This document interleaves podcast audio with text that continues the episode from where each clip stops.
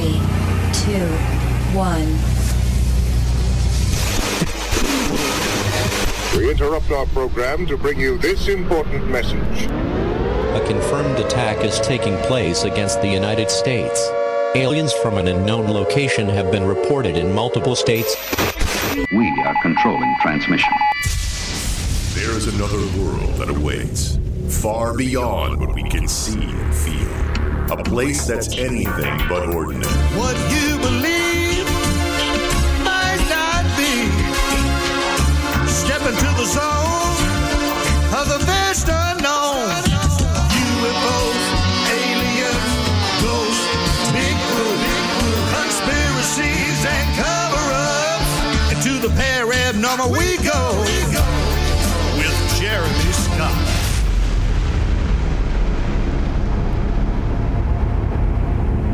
Good evening from the cold, dark depths of a secret dungeon somewhere deep in the remote Pacific Northwest. Between the paranormal and the abnormal, I am Jeremy Scott. Deep program tonight. Uh, we're getting requests for this show. We always like to deliver. Of course, we've always got our finger on the pulse of what is going on, uh, particularly these days with disclosure. See, for decades, the truth has been hidden on UFOs and UAP extraterrestrial phenomenon. All of it. And it continues to this day. We've got the UAP Disclosure Act of 2023 that was introduced by Senate Majority Leader Chuck Schumer and Senator Mike Rounds as an amendment to the National Defense Authorization Act. And this mandates how the government must handle reports of unidentified anomalous phenomenon and the release of information. It allows the government to effectively confiscate and appropriate any UAP technologies and creates a presidential review board. But it has met some resistance. Representatives Mike Turner, chair of the House Permanent Select Committee on Intelligence, and Mike Rogers, chair of the House Armed Services Committee, have been working to alter the wording in the UAP Disclosure Act, and they've gotten the support of Senate Minority Leader Mitch McConnell and also the Speaker of the House, Mike Johnson.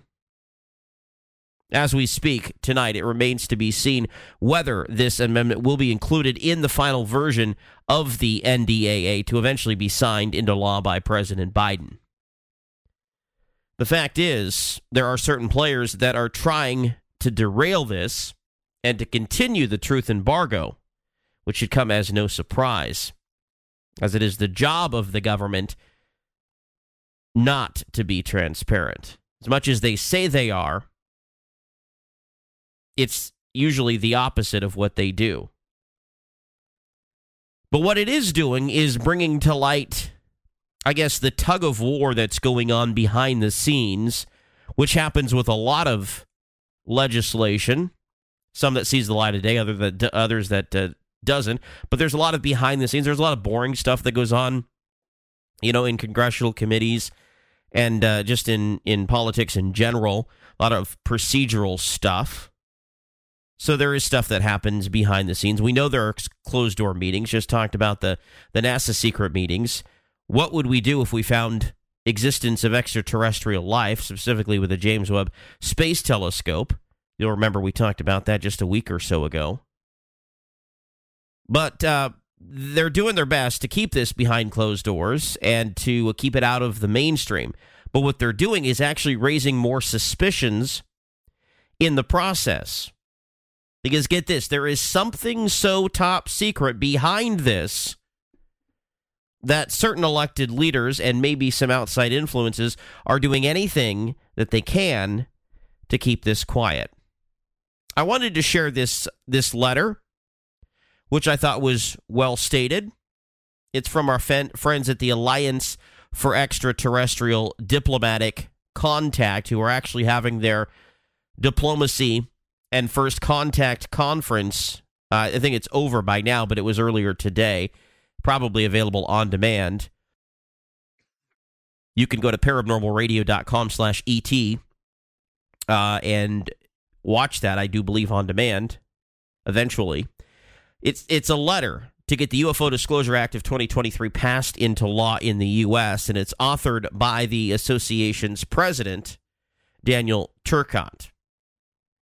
It says, Dear Republican senators, on behalf of the Alliance for Extraterrestrial Diplomatic Contact, an organization with over 2 million supporters and 25 supporting organizations, of which we are one, I am writing to express our strong support for the UAP Disclosure Act of 2023, an amendment to the National Defense Authorization Act, or NDAA, for 2024. Their words proposed by the Honorable Chuck Schumer, Majority Leader.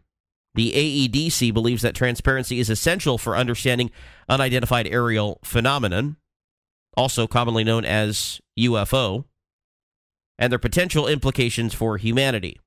We are deeply concerned about the lack of transparency and accountability regarding UAP investigations to date. The UAP Disclosure Act of 2023 would address these concerns by establishing an independent review board to assess and disseminate UAP related information mandating the declassification of government records related to UAP, creating a centralized collection of UAP records, and addressing potential national security concerns. You know, something that we can all get behind. It goes on, we urge you to support this important legislation. The American people deserve to know the truth about UAP, and the UAP Disclosure Act of 2023 is a critical step towards achieving that goal. In addition to our general support we would like to specifically highlight the importance of this legislation to the work of the House Intelligence Committee and the House Armed Services Committee. The House Intelligence Committee has a responsibility to oversee the intelligence community's activities related to UAP, and the House Armed Services Committee has a responsibility to ensure that the Department of Defense is prepared for any potential threats posed by UAP. The UAP Disclosure Act of 2023 would provide the committees with the information and authority it needs to fulfill their responsibility effectively. We urge you to join us in supporting the UAP Disclosure Act of 2023. This legislation is essential for national security, transparency, and accountability. With that said, we welcome back Stephen Bassett, who returns tonight with some critical updates on the UAP Disclosure Act. He is a political activist, disclosure advocate, and executive director of Paradigm Research Group, founded in 1996 and the government imposed truth embargo on extraterrestrial related phenomena. Stephen, welcome back. It's good to be with you again, my friend. As well. Uh, I didn't think it would be so sudden, uh, but we should have expected that there would be some bumps along the way, as there are now. No, this isn't a bump. This is uh, this is uh, the, maybe the last battle of uh, a long uh, engagement, now 76 years on, and it's gotten very serious. And uh, I'm, I'm kind of up on it, and I'll be happy to, to get into the details. So, what is the holdup? Fundamentally, we've been moving towards disclosure now at a steady pace since 2017. The first three years um, were dragged out because of the pandemic and a lot of political chaos and what have you. But still, it was moving forward, mostly behind the scenes. Uh, a lot of there was a number of individuals that were involved in this. Most notable are Lou Elizondo, Christopher Mellon, some others. And then things got serious in 2020. Uh, virtually, while a pandemic was raging and millions of people were dying, legislation was put together uh, in the Senate committee uh, led by Marco Rubio, and they passed the the uh, uh, legislation in the NDA bill regarding UAPs, and it covered a number of things. It wasn't too extensive. called for a report, public and classified, by June 25, and um, set up a kind of I think it sort of formalized the UAP task force and been sitting over the Office of Naval Intelligence, things like that. It was a big deal. It was the first legislation on UAP ever passed by the United States Congress. And then, even as the pandemic continued to rage and people were still dying and the politics was not good, legislation was put together again in the Senate, uh, championed by Senator Gillibrand, um, that went into the uh, 2022 NDAA, National Defense Authorization Act. This took things further. It uh, sta- uh, it, it fleshed out the entity that uh, is going to be sitting over the DoD.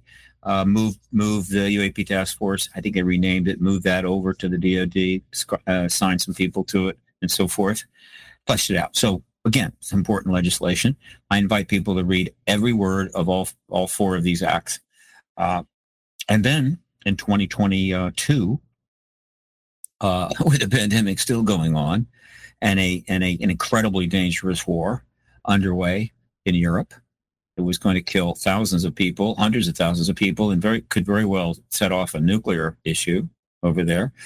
They put together legislation again, uh, and they the Senate brought it out. Uh, the sponsor in this case was Mark Warner, and this legislation took things even further, uh, established witness protections and, and so forth. Again, substantial bill. Uh, and these three bills went through without any trouble. A couple of small redactions. One one redaction was in our favor. It was a, a, a, a short paragraph saying that witnesses that chose to come forward would first have to be interviewed by the FBI. This was in the second bill. Danny Sheehan jumped into that and uh, kind of made a strong case to the appropriate people that was a bad idea and was pulled out. We won that one. The next year, something was pulled out and was a loss for us. And that in that bill, amazingly, uh, the authors, again, Mark Warner was the sponsor, uh, put in a paragraph stating that uh, witnesses who uh, are, is not allowed, you're not allowed to harass, uh, punish, or in any way uh, do harm to witnesses that are coming forward appropriately under the uh, the uh, legislation. Uh, and then it added that should somebody do that, somebody in your command, your office, whatever, you could sue them. And you could even sue the United States government for recoverable and punishable damages, which I said, that's, I couldn't believe it. I said, that's, that's amazing. That was bold. Uh, not surprisingly, that got pulled out. The government does not let people sue them easily. But still, a loss, but not a big deal. And then this bill. Now, obviously, during that period, a lot is happening. The issue continues to advance in a diff- in difficult times. So the legislation is being put together for the 2024 NDAA. Uh, but before it, let me put it this way: before it, I think before it gets published, uh, in the middle of all this, we have an ex- extraordinary event take place, uh, which was going to happen right? This thing is stretched out for years, and it's only likely that something is going to show up you didn't expect. And that was, in fact, David Grush.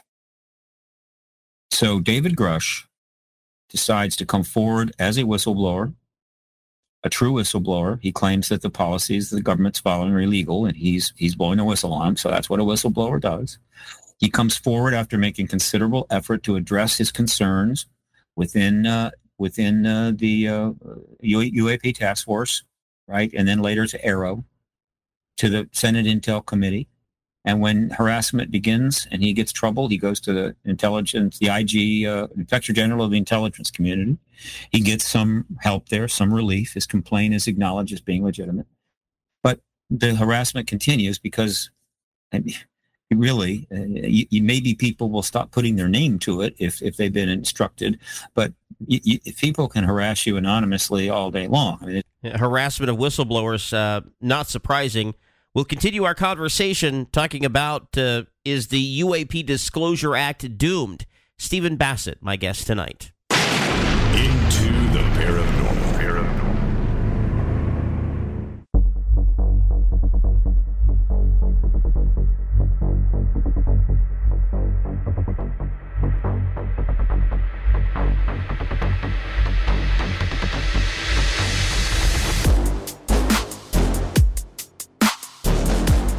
Somewhere between paranormal and abnormal, I'm Jeremy Scott. Uh, we're talking about the UAP Disclosure Act.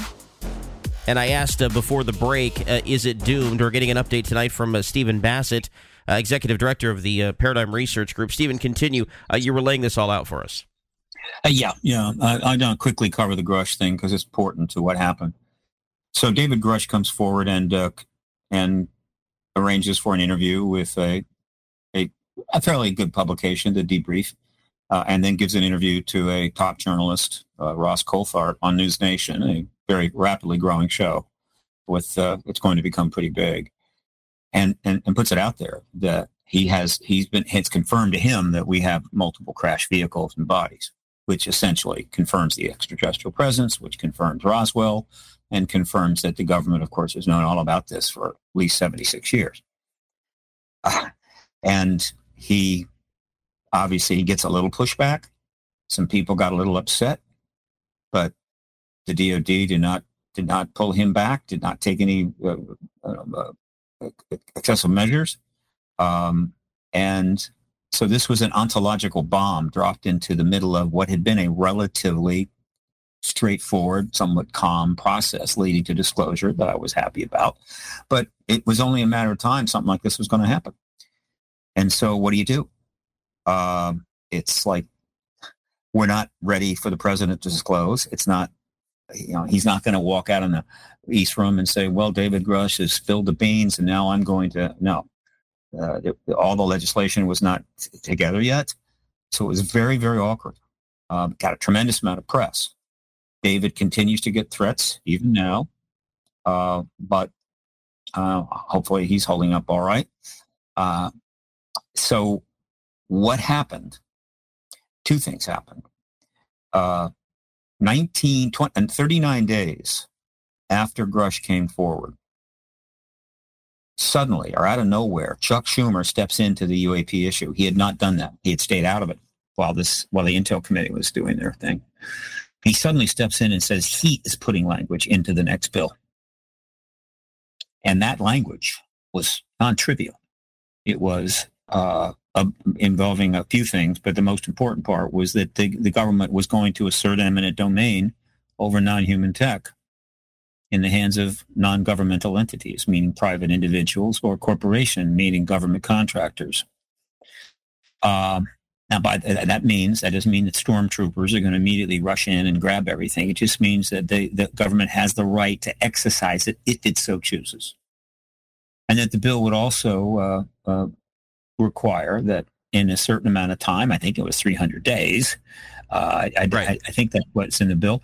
Uh, that uh, the the all of these government entities, private entities, had 300 days to provide a report of what they have. It's not exactly like rushing, you know, the corporate facilities and grabbing stuff. He gave them 300 days to provide a report. Still, that's a big deal. Uh, and so, wow, we were pretty excited about that.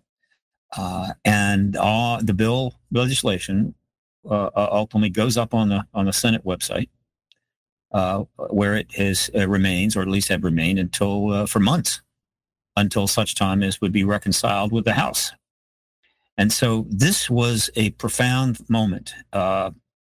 what Chuck Schumer did in that one statement when he announced this language in the bill, he did three things. One, he confirmed Grush in other words, yeah, we'll get to that thought when we come back with Stephen Bassett. Hate to do it, but uh, we are at the break at the bottom of the hour.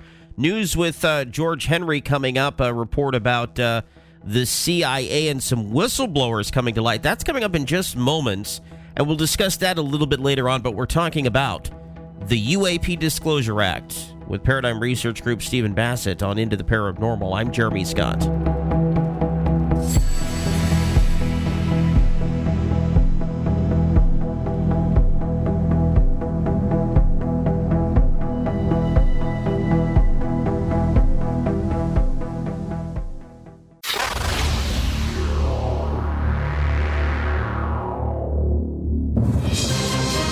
This is Paranormal News. Whistleblowers allege a secret office run by the CIA has recovered non human craft at least nine times. Sources briefed by individuals involved in alleged retrieval missions of possible alien spacecraft tell the Daily Mail that the Office of Global Access has been involved for the past 20 years. At least two of the objects have been completely intact. This echoes what former intelligence officer David Grush, who served on the UAP task force has said on the record before Congress. I was informed in the course of my official duties of a multi decade uh, UAP crash retrieval and reverse engineering program. Uh, to which I was denied access to those additional read ons when I uh, requested it. Sources say the office coordinates with Special Operations Forces to collect crashed or landed craft and that it's handed off to private aerospace contractors for analysis. They say there's a system in place that can also discern UFOs while they're cloaked. George Henry, Paranormal News.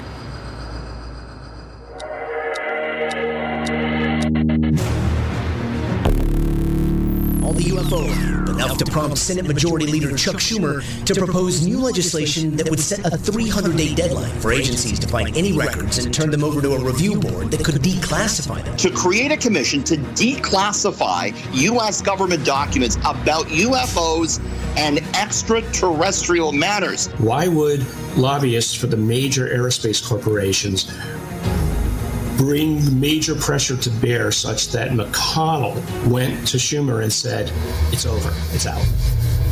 Key political leaders have colluded presumably at the behest of the defence aerospace industry and the intelligence community, to try to stop this key piece of legislation from being passed. Members of Congress, including Senate Minority Leader Mitch McConnell, are trying to defeat this effort to make UAP documents available to the public. Dial into the paranormal from the U.S. and Canada at 503 506 0396. Or reach us internationally on Skype at ITP51. So Grush appears. Schumer introduces a bill. Now there's efforts to kill the bill. I'm Jeremy Scott into the paranormal with Stephen Bassett tonight of Paradigm Research Group. Uh, so you mentioned in this process, as Schumer introduces this amendment, uh, he confirms much of, of, what David Grush had to say, right? Of course, th- th- yeah. By by putting an amendment that there's eminent domain over non-human tech, he's confirming the non-human tech. So he's confirmed Grush. Now this this would have definitely sent some shockwaves through uh, people working in these deepest USAPs, unacknowledged special access programs, working on these craft as well as through the corporate headquarters of a number of uh, of the uh, contractors. So they they're they're they're they've got their attention. All right, so it's a big deal, uh, and the language goes up on the on the web. So he he confirms Grush. He also c- clearly shows that he supports what the Intel Committee is doing all these years. Meaning, I'm fine with it.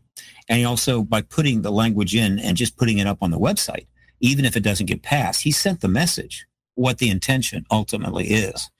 And they got the message because only a few days later, about 12 days later, is when the uh, subcommittee of the House Oversight Committee, uh, with Tim Burchett and Anna Paulina Luna uh, and so forth, uh, and and and uh, Congressman Meach, they uh, they actually brought Grush in to testify under oath, and he repeated everything under oath and went further. So now, the military intelligence complex is is is realizing that this process that's been underway for some time is not only real, but it's heading towards conclusion. And so from the end of July all the way to now, they've had months to decide what to do about this. Uh, the total bill is essentially the last infrastructure that was needed before a president could disclose. All that you've been seeing happen the last few years is nothing about finding out about this phenomena. They already know what this phenomena is. They've known for decades. But putting all this together, AARO and uh, the law and the legislation, witness protection, bringing NASA in, all of this was designed to to prepare for what happens the day after the president discloses the post-disclosure world because the day after the president discloses it's going to be untold demands for information and all kinds of intense things happening uh, and they want to service that but to do that you've got to have the infrastructure set up to do it appropriately and that's what this bill does all four do, but this bill was the final piece. And so once this bill is passed, essentially the U.S. government is now prepared for disclosure uh, by the president or anybody else for that matter. So now, what what is the what is the uh, uh, military intelligence complex, the, the contractors and the people do on this? Well, they made the decision to push back finally. I think they overestimated how, how well the disclosure process is going forward. And so they started lining up uh, their resistance And not surprisingly, they really didn't exercise it or have it eh, eh, eh, come forward until the reconciliation process begins when the House and the Senate must decide on the final language. So they made their move at that point. Makes total sense. So how did they make their move? Well, first of all, uh, there are three things in the bill that are really upsetting to the people that work on these programs and the corporations that work on these programs that have technology. One of them is certainly the eminent domain section.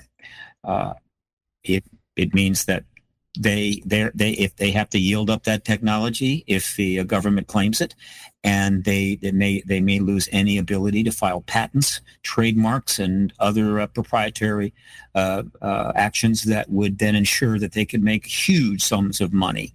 And they feel they deserve to make that money. They were paid very well to do this work but nevertheless they feel they deserve to make that money. Uh, so that is bothering them. Uh, another clause that is is is is bothering them uh, has to do with the reference to the Atomic Energy Commission.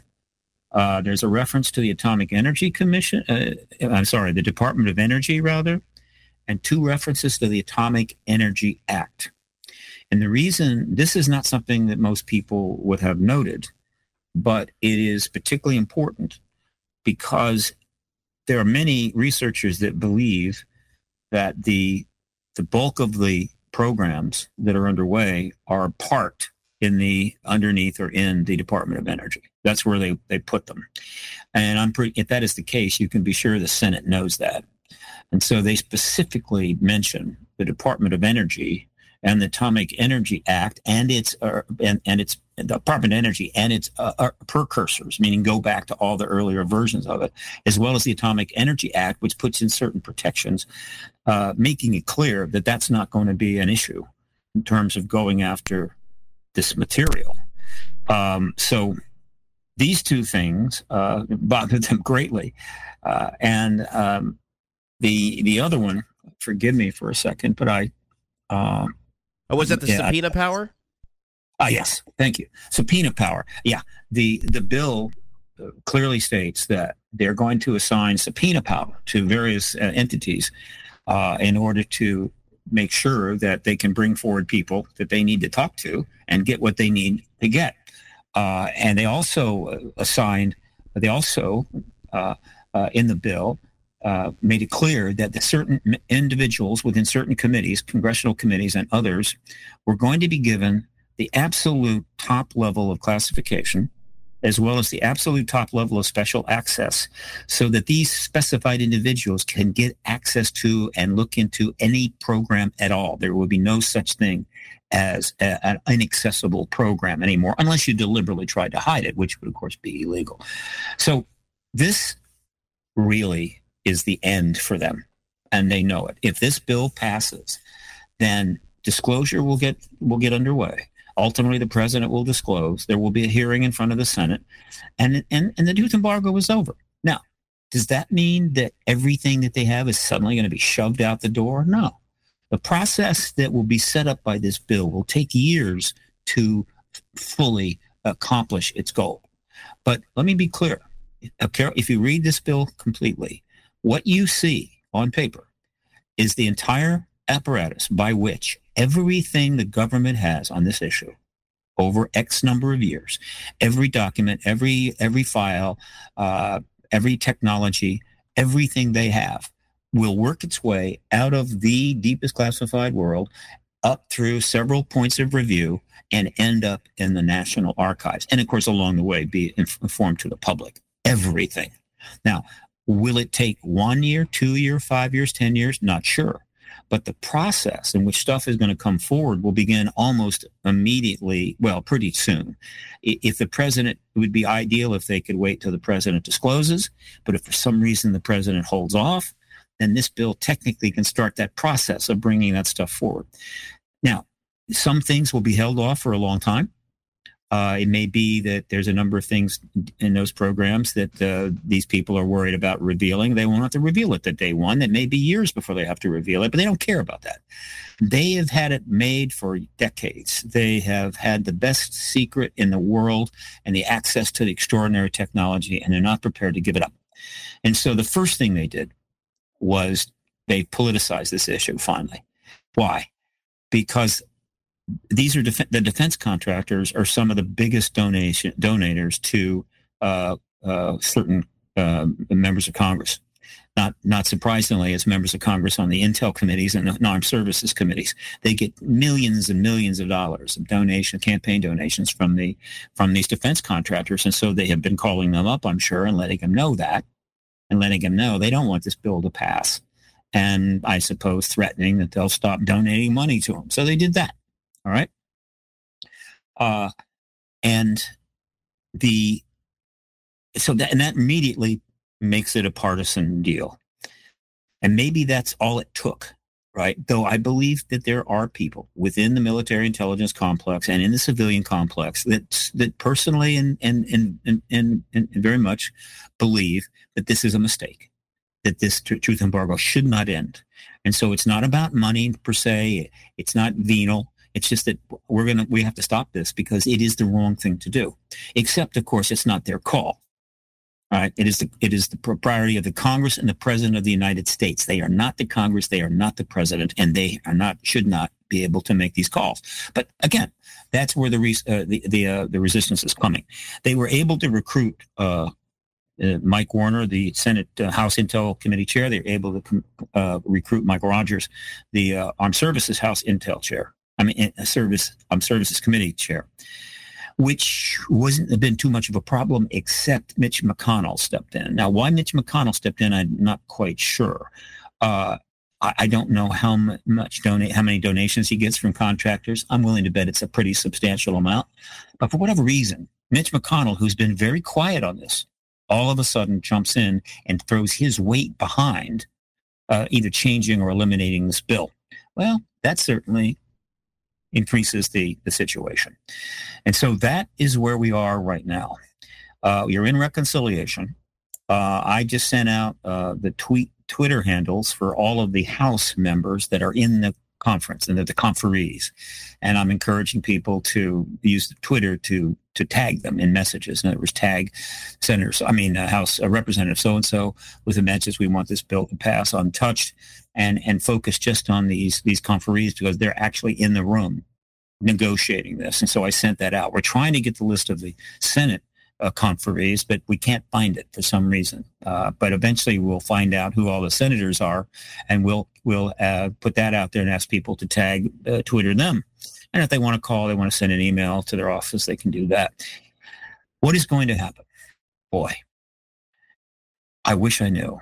Um, it, it gets even more complicated because for some reason, uh, Tim Burchett, who who who had been very very boldly talking about this issue publicly, saying there's an ET presence, saying there's a cover up for some time, and thus become a very you know admirable guy from the standpoint of uh, the the movement. Uh, he, uh, along with a couple of other people that were on that committee, suddenly, uh, I guess in some maneuver, submitted a four paragraph uh, act called 9010, 9010 or 2010 which is ridiculous. I mean, it's just pathetic. It's awful. And their the idea is we'll, we'll pull that huge bill and we'll, we'll we'll put this in its place. I have no idea why they did this. It just confuses the situation. There's no chance it'll be passed, and it embarrasses him. And I and I, I, I am sorry. I wish he hadn't done that because he's actually gotten a lot of respect and gravitas for for being so candid about this. But this this four paragraph uh, bill is ridiculous. So that's confusing. Um, there, there, this is there, this is what can happen. The bill will pass without the eminent domain. It's going to be extremely difficult to get the, the, the subpoena power out of there, but they might be able to get the eminent domain out. I don't see how they can change the language on the Atomic Energy Commission because atomic, I mean the uh, Office of uh, Department of Energy, because it will sh- totally tip their hand. I mean, it'll basically be confirming that, oh yeah, that's where everything is.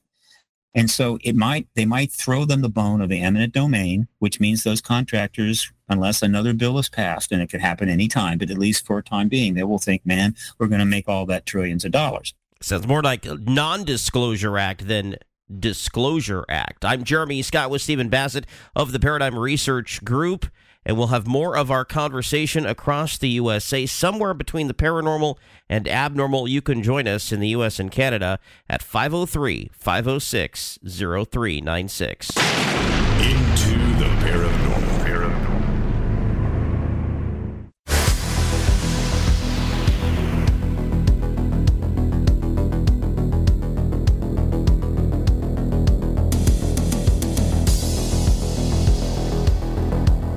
Jeremy Scott, somewhere between paranormal and abnormal, into the paranormal.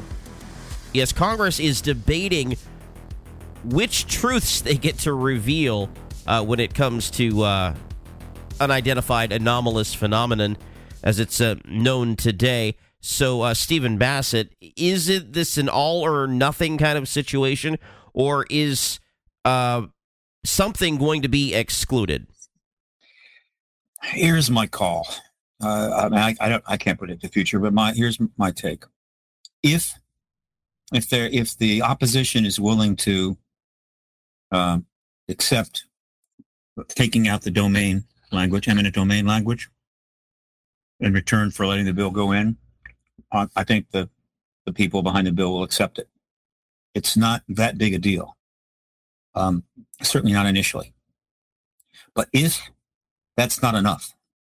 If they're not going to pass this bill unless subpoena power is taken out and or references to the Department of Energy, things like that, a bill's not going to pass. And so let's assume the bill doesn't pass. Here's my thoughts on that. History may very well re- re- recount uh, down the line that this was the most important bill ever considered by the United States Congress and that, by that I mean the all four bills, right? The whole series of bills. But this one, of course, is the summum bonum, uh, and they basically will have killed one of the most important bills in the history of, of the planet. Uh, secondly, the expectation on this has been growing for decades. Uh, the the internet is saturated with interest in UAPs and so forth. And so, if this bill fails, I believe that those that uh, kill it are going to be uh, distressed because I think they're going to be hammered. I mean, really hammered. Uh, I'm not talking about thousands of people marching in the streets. Too expensive, too dangerous, and not worth it. No, relentlessly hounded on social media uh, for forever. I mean, until until something happens. So they're in for a rough time, a rougher time than I think they they know. And then the second thing, third thing is this: and I wish I could get a chance to actually talk with uh, Senator Warner about this directly. But the fact is, is that even if this bill doesn't pass, and this final infrastructure is not in place to deal with the post-disclosure, that doesn't that does not mean that the Senate can't have a hearing. Uh, the Senate can call a hearing, uh, and the, the DoD could try to suppress some of the witnesses Certainly, they could make it hard for witnesses that are still serving, but they have some leverage over retired people. They could threaten their pension, but it would just blow up in the Pentagon's face. There's just so if the Senate wants to hold a hearing, the major witnesses that we know are ready to testify will testify, and that hearing will blow the issue wide open. So the Senate could still hold that hearing, and they need to hold it soon, uh, January, please. So the hearing gets held. The testimony is amazing extraordinary. Millions of people are watching. Uh, and this then allows the president to come forward in a very non-political way and say, look, I, I've watched these hearings. I, this testimony is extraordinary. I've talked to pretty much all of my top people, and we are all in agreement. Yeah, we, we're not alone. We have non-human tech. We have non-humans engaging us. And uh, we're, we're going to set up the necessary infrastructure to start getting information to you about that. We're going to find out what we know. We're going to get it to you. Okay. I don't know how he'll say it. Now, look, he knows there's an ET presence. Everybody involved in this knows there's an ET presence, but this is kind of a thing you go through to try to maintain some order, stability. And so he, he, he, he says that. Now, now the whole country is on fire about the issue. It's real. It's been confirmed.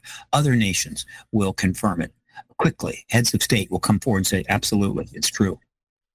Then, hey, it will not be a big a deal you go back to the Congress and you pass that bill, right? You put that legislation right back up for vote, and then you're going to have some people. And if the defense contractors want to play these games or anything, they can do it, but they will be eviscerated. The people will literally destroy them. They'll throw them out of office. Uh, and then castigate them for the rest of their life. And so we'll still get that bill. It just will come a little bit later. So I hope that if the bill doesn't pass, the Senate will do what it's supposed to do, set the president up, president discloses, and then we go back, get this infrastructure set up. Because we have to have an orderly process.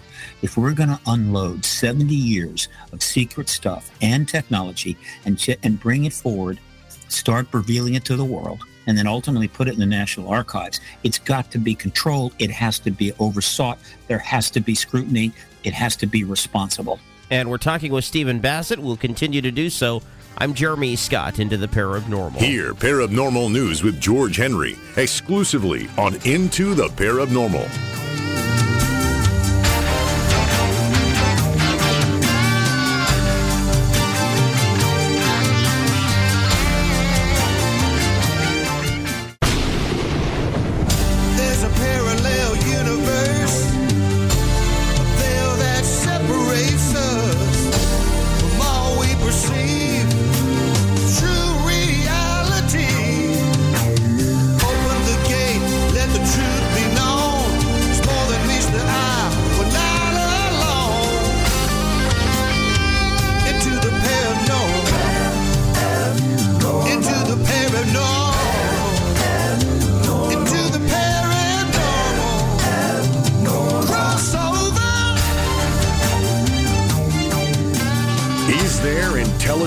Life out there? Well, they'd probably be listening to this show.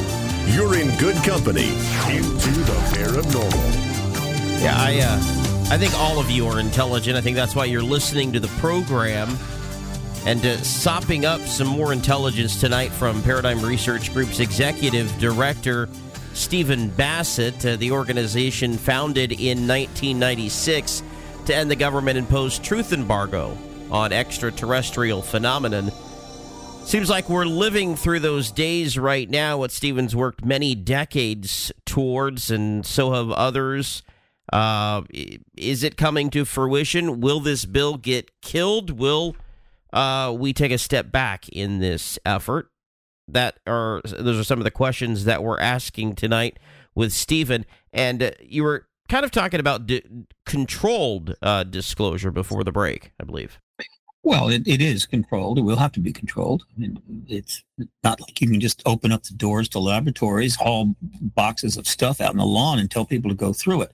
But uh, once the process starts, there's going to be a steady flow of information, including classified information, that's going to be run through the pipeline. It's going to be presented to the public, and we're going to be learning more and more with each passing month about the history of this issue, what the government has, and so forth.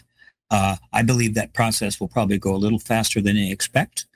Uh, so overall, that's what, what, what has to happen. But once it starts and people believe the government's intentions are, are honest, then I think people will be quite happy and they'll be looking forward to learning more and more. Now, when will we actually get access or be aware of what technology has been developed?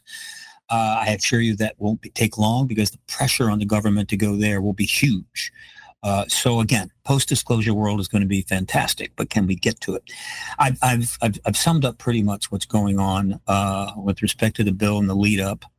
I want to mention, I just sent you a link on chat, uh, Jeremy, that is uh, a link to a document that I created, a PDF document uh, that you can get online. It's a link to it.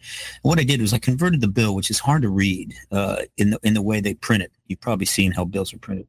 So I converted it into a uh, PDF doc, single space. It's much easier to read. I also highlighted a lot of areas. It's so important. So you can almost highlight the entire thing. So I sent that to you. You'll have that. Um, and so uh, all I can say is is that anybody that knows football knows that uh, it gets a lot tougher in the red zone. The red zone is the last 20 yards. There's a lot of teams that can really march up the field, but when they get the last 20 yards, they can't score worth a damn. Right? And, and, and you guys know which teams I'm talking about. Um, we are in the we're in the really the red zone here, the final yards of this touchdown. That's 70 years, 76 years on, and and, and I knew it was going to be difficult. I'm not shocked. In fact, things are going almost too well, uh, and it's going to get harder for them uh, as well, harder for the resistors. And here's why: look, three people just came forward to the Daily Mail they claim to be whistleblowers. They claim to have been inside people. They claim to know exactly where these programs and these craft are uh, as part of a an entity called uh, uh the um, the uh, God, my memory's so awful. The OGA, the Office of uh, of um, of uh, was it General Affairs? Global no, Affairs. Office, Global Affairs. Yes, yes. And uh, they, they, you know, the the the the, the mirror. I mean, the uh, it's not a it's not a a cheap paper. I mean, it's a significant paper. It's a significant. Sorry, Office of Global Access. My bad. Access. That's right. That's right. Um, now, it's possible that these are three legitimate whistleblowers. It's possible they're going to hold up. It means they're going to be vetted. Uh, they haven't. They didn't. They didn't publish the names. Okay, I get it. Grush came forward under his name. That's very important. He also was already. He was working for the UAP task force. But uh, these men may be true to be true. And if that's true, then essentially we just got some more incredible information, right? They've identified the office where this was being organized, parked in you know, one of the countless or, uh, entities that is set up. Uh, uh, someone I never even heard of it until now. And if that's true, that's even more trouble for the uh, the disclosure management. There could be more that could turn up at any time. And the moment, the dam's broken the water's pouring out. It's rushing upstream. It's 50 feet high. And if you want to stand down there and, and try to prevent it from drowning you, I suppose you can, but this is only going to get worse. Now, it also be, may be these three people are having some fun. They're taking advantage of the situation. They just picked that office, came up with the story, and got themselves some press. We'll see. But it's not going to surprise me if they're real. And there's others. The number of people that have been working on programs like this in the government, actively or retired now, is in the thousands. And they have cooperated with the truth embargo. They have kept their mouths shut, taken their, their, their, their history to the grave in almost all cases. But pretty much everyone is, knows that this is over. Uh, and this truth embargo is a dead policy walking. And so a lot of them are going to make the decision I'm going to come forward. We already have plenty of witnesses to blow this thing sky high. Grush will testify in front of the Senate Intel. We believe several of the people in the USAPS programs that work directly on this, this, these vehicles will testify, the ones that talk to him firsthand. You've got a number of uh, SAC base officers prepared to testify firsthand to, to witnesses to the shutting down of our nuclear missiles on numerous occasions uh, and God knows, and there's plenty else they could do. I mean, they could they could just bury the truth embargo, uh, but uh, it, it, there's enough there to end it. And then it, it's only all that's left is for the president to confirm it. That the, the the Senate Intel Committee cannot be the disclosure entity. It, it would like to be maybe, but it cannot be uh, until the, it comes from the mouth of the president. The doors that have to be open will not open. And that's how I think about disclosure. Think of it as a master key, like like like big buildings have, like the one I'm in. A master key that opens every door in the building. Disclosure will I didn't know you were staying in the White House tonight, Stephen. You know, they ask, but it's uh, you know, it's a little stiff over there. I like it. I like it over at the National Press Building where I spend most of my time. But just two blocks away, I can get over there in a moment's notice that they want to chat with me. Believe me. So uh, uh, it's again, we're in an, an interesting spot. We'll know more in about 10 days. Uh, and So I was yeah, I was wondering what is the timeline? Is there a deadline that this has to all get sorted out? pretty much. Uh, this is the National Defense Authorization Act. You don't screw around with this. Uh, it it's, it's slated to be signed on the 21st. They're slated to go uh, out of session on the 14th.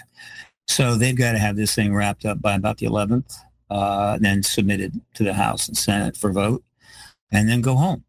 Uh, nobody's going to stay over on this. Now, next January, we're going to be dealing with another bill, and that's funding the government. And uh, indications are that the House Speaker, Mike Johnson's not going to do it. And so they've got that coming. And so if the Republicans, you know, want to die on this hill, uh, And just about another month, they're going to have to die again on another hill because they're, they're going to be trying to shut the government down. All of this is not helping the Republican Party.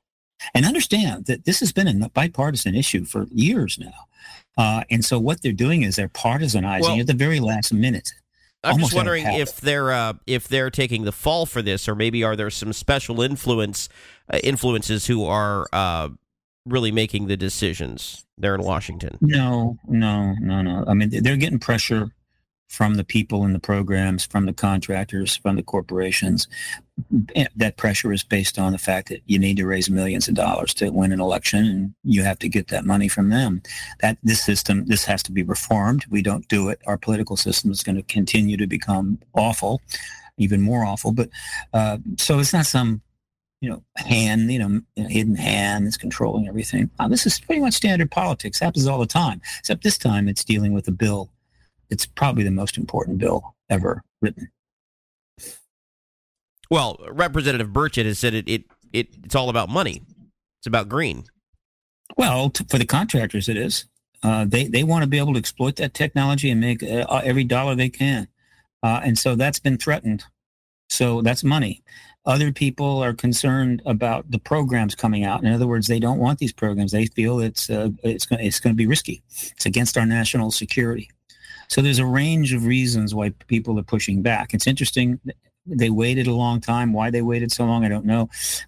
Because I think, well, this is it. I mean, it's like, hey, so it's the last stand. It's their last stand. If this doesn't work and that bill passes, then you can just start counting the days until worldwide disclosure is in play. Uh, so I, I pretty much, pretty much view it that way. The part though about uh, em- employees, whether you've worked for the government or you've been a contractor who's worked on behalf of the government, that if you hold you know technology or any sort of evidence that you've got to hand this over, uh, basically in exchange for immunity, uh, is that a good no, thing? No, no, no, no, no, no. That's not true. Look, I believe uh, what they said, uh, and correct me if I'm wrong, was that you have a certain amount of time to hand over what you have, and, and we won't uh, we won't take any action against you. I'll read the bill again, but overall, uh, what the bill is saying is that we have 300 days to to respond uh, and uh, tell us what you have, and then we're going to make a decision what we're going to do with it. That's the way it's written. It's not we're coming for it day one. No, uh, and I think clearly if they obey the law and get the reports in, they'll be fine. I don't recall reading a specific immunity clause, meaning you we're granting you ahead of time immunity because you have the stuff at all. Hey, they got the stuff because the government gave it to them to work on it. It was a contract. Now, there may be people out there that stole some stuff. And, and if that's referred to in the bill, then that would be appropriate, meaning they stole some of this stuff, took it home.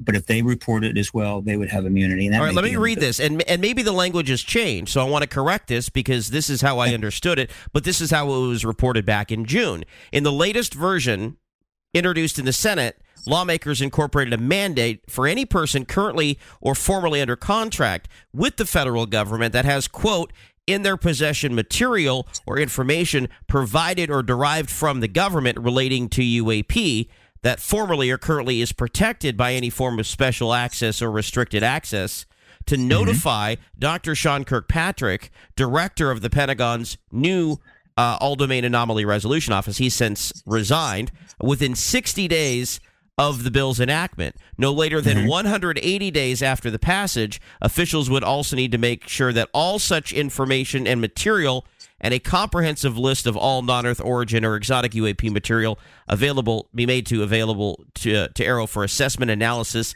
and inspection. Uh, and it says, uh, furthermore, uh, no amount authorized to be appropriated or appropriated by this act or any other act may be obligated or expended directly or indirectly in part or in full uh whole in in full rather for on in relation to or in support of activities involving UAP it goes on and on and on but I think I think the part about uh you're not facing any sort of um repercussions Well, it- of that might be in there somewhere. I haven't found it yet. Uh, we, we're at the break point, so Stephen, I'll have you respond to that. after the break. But we are talking about the UAP Disclosure Act of 2023 and whether or not it is it is doomed. We basically have less than two weeks uh, to get this rectified. We'll have more of our program with the executive director of Paradigm Research Group right after this. I'm Jeremy Scott.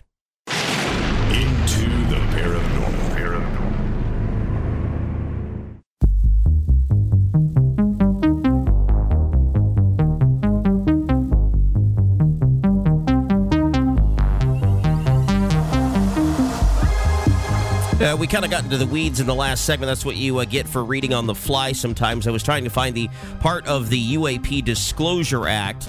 Uh, I found this part, but it doesn't still fully demonstrate what I believed was part of the bill. So I'll go ahead and just assume uh, the part that I read uh, about uh, immunity being offered to those coming forward was either part of an early consideration or maybe was maybe I made it up in my sleep. No, I, am pretty sure I read it somewhere.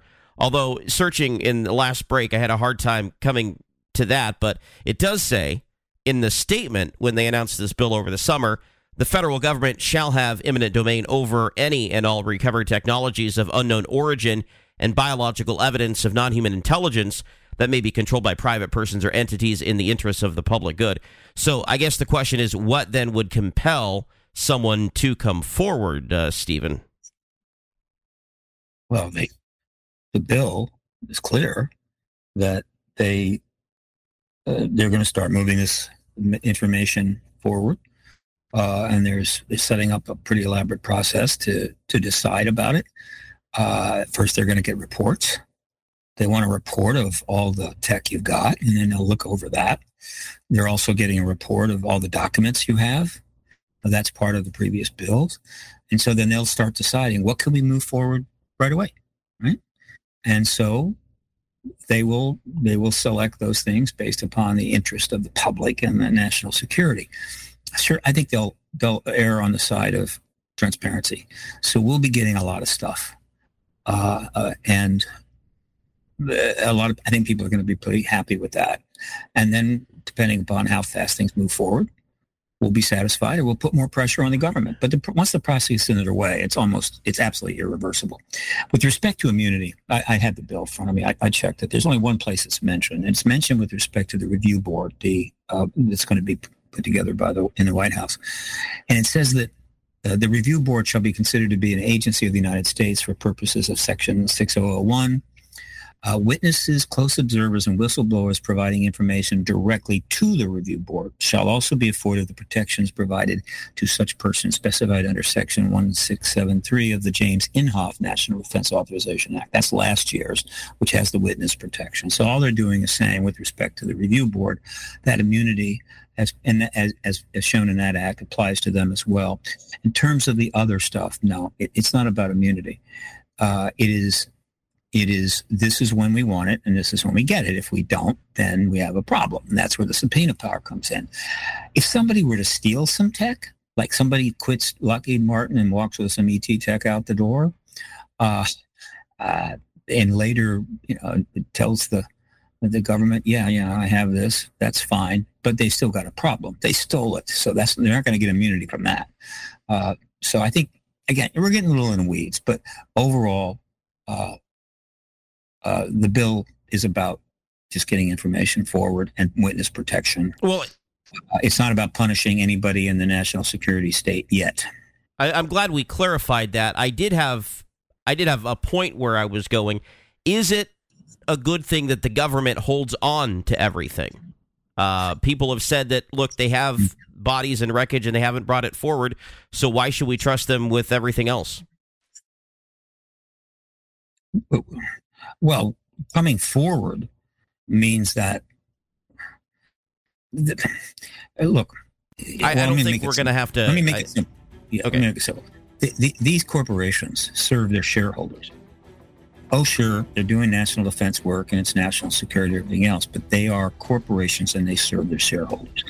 And under capitalism as practiced in the United States, if they think they can make $2 trillion, they'll go make it. Wow. There's that money thing again. I'm Jeremy Scott with Stephen Bassett. Uh, he gets all the time in the next segment. I've uh, I've interjected enough, and we'll have more of our program. Non Disclosure Act tonight on Into the Paranormal. I'm Jeremy Scott.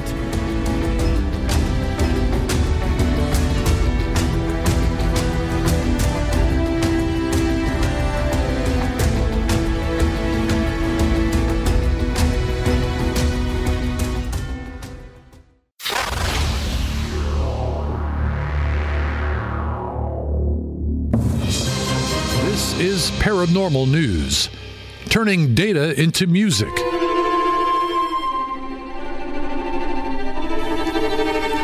Composer Sophie Kastner and her team turned digital data from telescopes into notes and sounds. The initial plan was to take the original sonifications and translate them as accurately as possible into pieces to be played by musicians.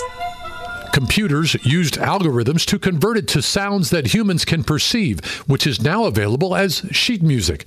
These notes come from a small region at the center of our Milky Way galaxy where a supermassive black hole resides. The composer hopes to expand this to other projects. George Henry, Paranormal News.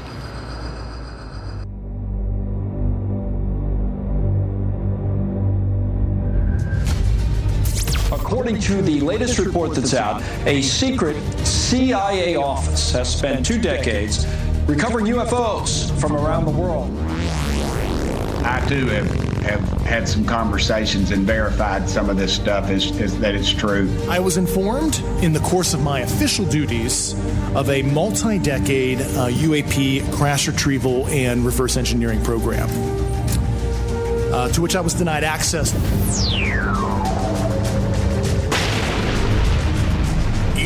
The paranormal. I call it Non Disclosure Act. I mean, you're a part of the UAP task force and you're denied access. Heck, you're on a high serving committee and you're denied access. You're the President of the United States and you're denied access. I'm Jeremy Scott. Uh, we're going to turn it right back over to Stephen Bassett of the Paradigm Research Group. Uh, we got in the mud in the last segment or so, but I, I did want to clarify that because, uh, and Stephen, please continue to make your point uh, as I had asked. You know, is it a good thing that the government holds on to uh, or private industry? Because in, in the case of the CIA report, they while it was recovered by you know secret forces, it then goes to individuals outside the government for uh, analysis. Is that a good thing? There's nothing unusual about it. We've been uh, outsourcing uh, large portions of our national security, defense technology for decades. Submarines, planes, all that. So when they work on it, they get paid and we get a submarine. There's nothing unusual about that. What's unusual is that this isn't just any technology. This could be technology that's world changing and potentially capable of generating unbelievable sums of money. And that's where it gets interesting because companies, corporations, and American capitalism have one responsibility, and that's to their shareholders. They make as much money as they can and give them dividends. And that, in, in these circumstances, there are plenty of people that believe that these companies that were given this tech by the United States government to work on in the usual fashion, paid very well and very, very nicely for the work that they did. That the idea that then they just keep it and make trillions of dollars when we have huge problems in this country is unacceptable. And so eminent domain means that if the gov- to the extent the government chooses, it will benefit from this, this tech and generate revenues that will go to the common good, which means they'll go to American people in one form or fashion.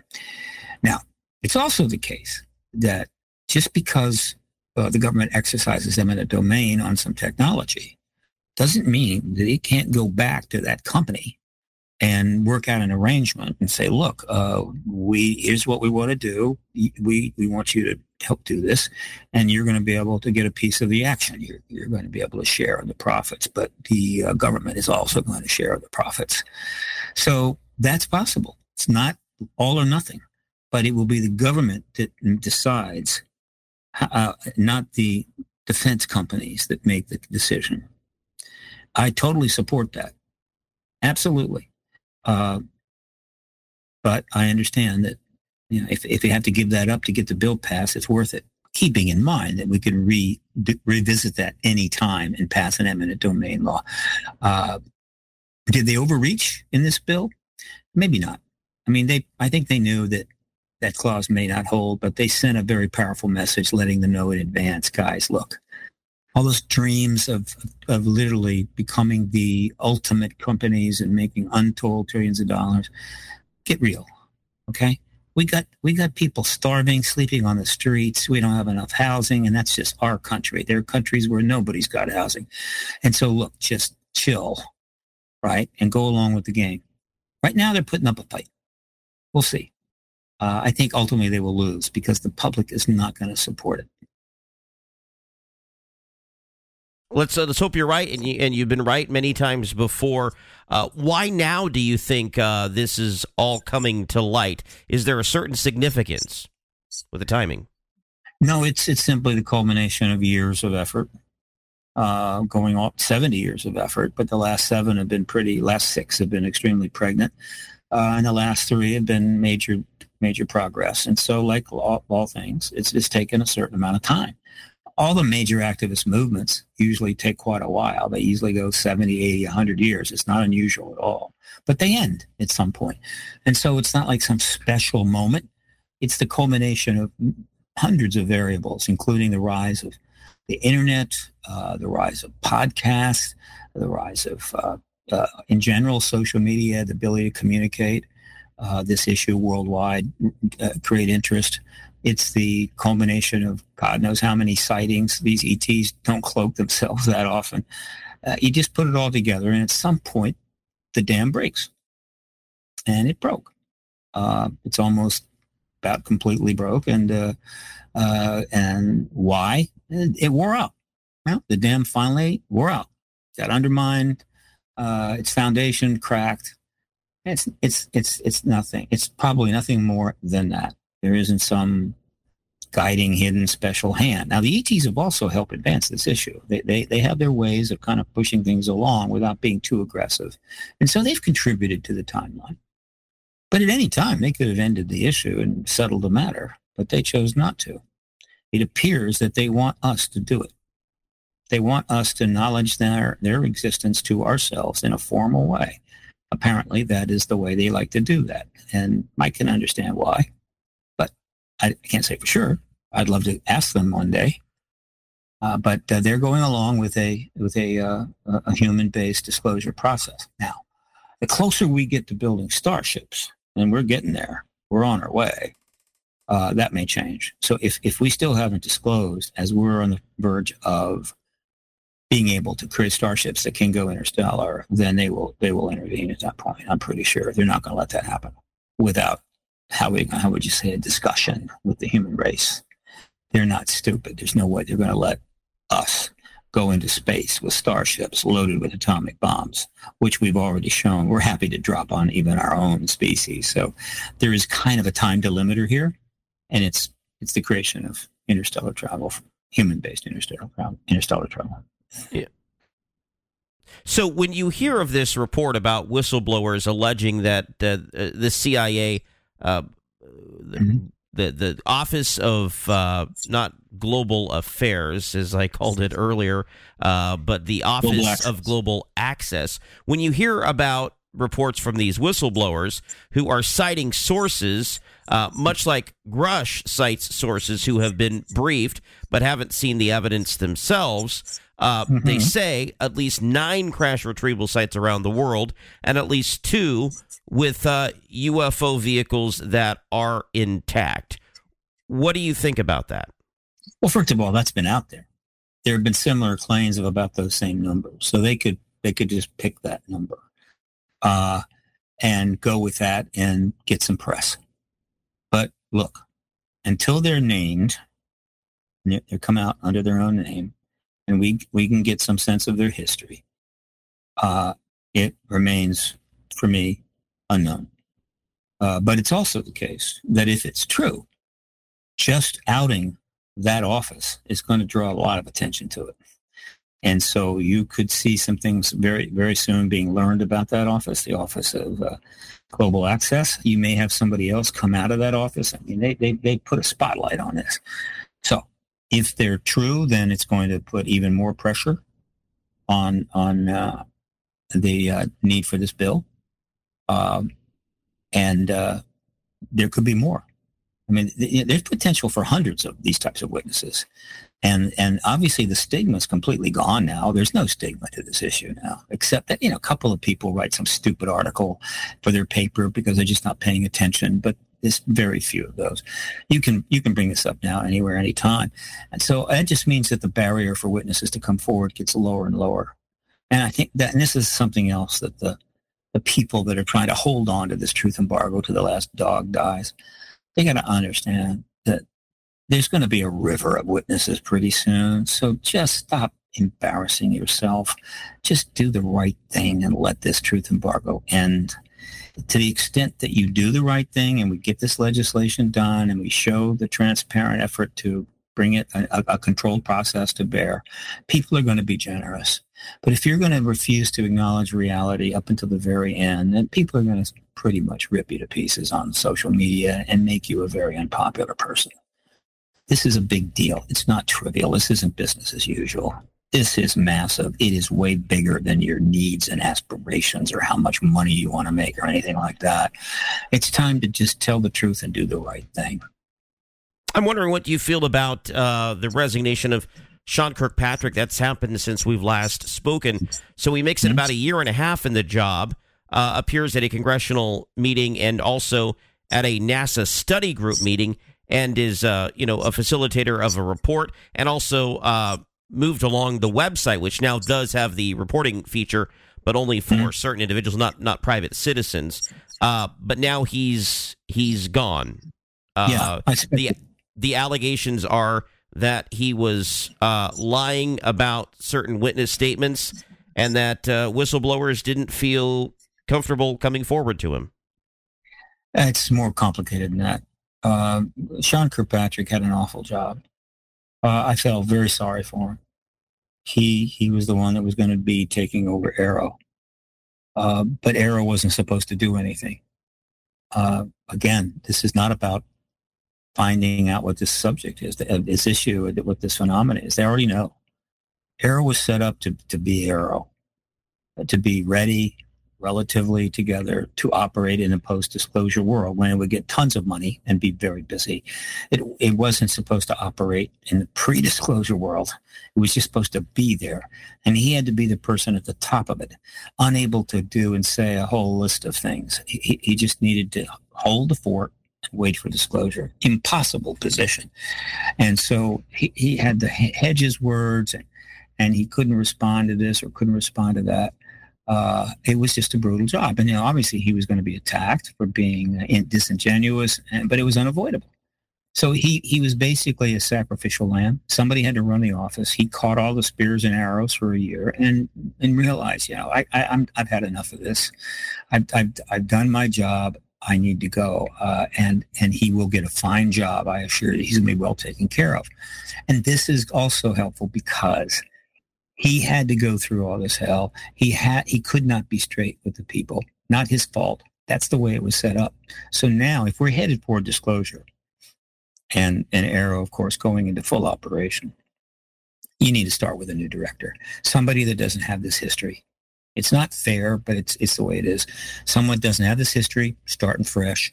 And AARO, of course, is out doing its thing and it's all great. And Sean played a role and I hope he's well taken care of. But there was no way he So could win. is Timothy Phillips going to do a better job or as good of a job, in your opinion? Is a name already been put out? Uh, officially served to serve as AARO's deputy director, Timothy Phillips. Deputy director, but has he been declared yet the director uh, on the part uh, when when uh, Sean leaves? Well, he'll be the he'll be the the interim, I believe, until a, a permanent uh, is. So he could be Yeah, in the I- running for that, or somebody else could come in after. I'm sure he's in the running, but if disclosure is coming, the person they select for AARO has got to be top. So unless this guy is top drawer, they will find somebody very strong because AARO is going to be a major entity in the world. Because it will be the key interface on this issue between the government and 330 million people that want as much as they can get as soon as they can get about everything the government knows has about this subject. So they need to pick a pretty strong person. But it'll be a new person, and therefore the problems of during Sean's era will be, uh, well, you know, in the past. Uh, Do you think it has anything again, to do with uh, the public statements that he's made? Sean's? Yeah. Yeah, well, he, he again, he, he couldn't he couldn't address the issue. He couldn't answer straight questions. Well, I mean, he said some things like, you know, technical surprise keeps him up at night. These things could be uh, motherships. I mean, he said some things which may not have gone along with, uh, you know, what the Oh. powers that be wanted him to say. Well, yeah, once he decided to resign, he gave several statements where he really loosened up and was able to be, you know, a little more direct. And he said some things which you read them, interpret them. He basically saying, "Yeah, I know there's ETs here." Uh, so he did, but he still couldn't go and do that. He couldn't do what what uh, Tim Burchett did and went and called said there was ETs here on NewsNation. Uh, All right, well, we'll wrap this up with uh, Stephen Bassett right after this. A fascinating conversation tonight.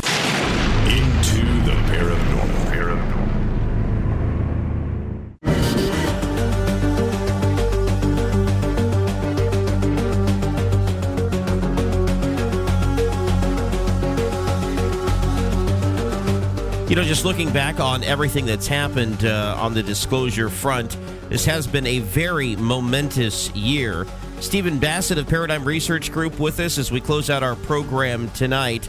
Uh, we were talking about Dr. Sean Kirkpatrick, who is on his way out uh, at the All Domain Anomaly Resolution Office, and I had asked Stephen if maybe some of his comments got him in trouble. Uh, Stephen, you were responding to that. I think just the fact that he couldn't be candid and straightforward was impossible given his job. That obviously it's going to cause problems for him, but it's not his fault.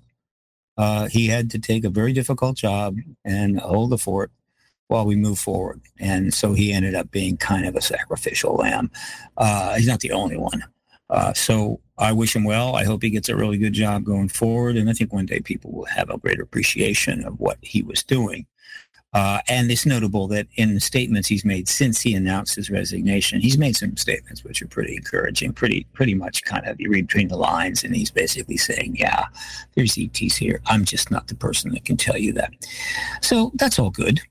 Um, uh, I think um, uh, I'm still optimistic. This is going to go well, uh, and uh, I invite people to certain. If you're not on Twitter, get on Twitter. I don't care about Elon Musk. What you think of him? Twitter is the most powerful communication activist tool ever invented. I'm posting all the time. Follow me on at Steve Bassett at Steve Bassett. If you want to really gather stuff, do a, a search on hashtag UFO Twitter. A huge amount of stuff is being posted with that hashtag. You'll tap into a whole slew of people that are all over this issue and then just follow them all. And in no time at all, you're going to be getting a feed. It is the fastest way to get up to date stuff. UFO Twitter on uh, on on X, uh, and follow me, and you'll get my stuff directly. Uh, so, hey, and that's just a taste of where things are going. The truth embargo is over. They need to understand that. Uh, social media has ensured you simply cannot operate that way anymore. That doesn't mean they're just going to give up, but I think at some point they will yield. But will they yield this time? We'll see. Uh, lots at stake. We'll know in about 10 days.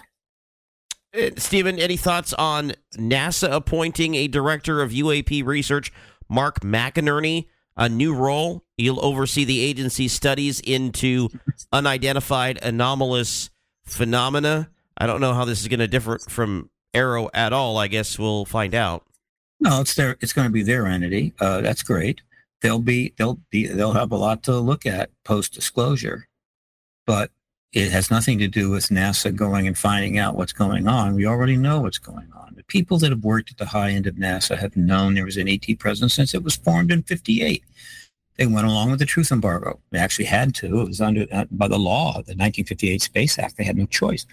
And so, look, all the lying and the misdirection and the mendacity, all of this stuff would serve the truth embargo and national security had a price. It undermined confidence in government. It irritated the hell out of people. It withheld science, slowed down scientific progress, maybe cost us greatly in terms of opportunities and, and, and, and so forth.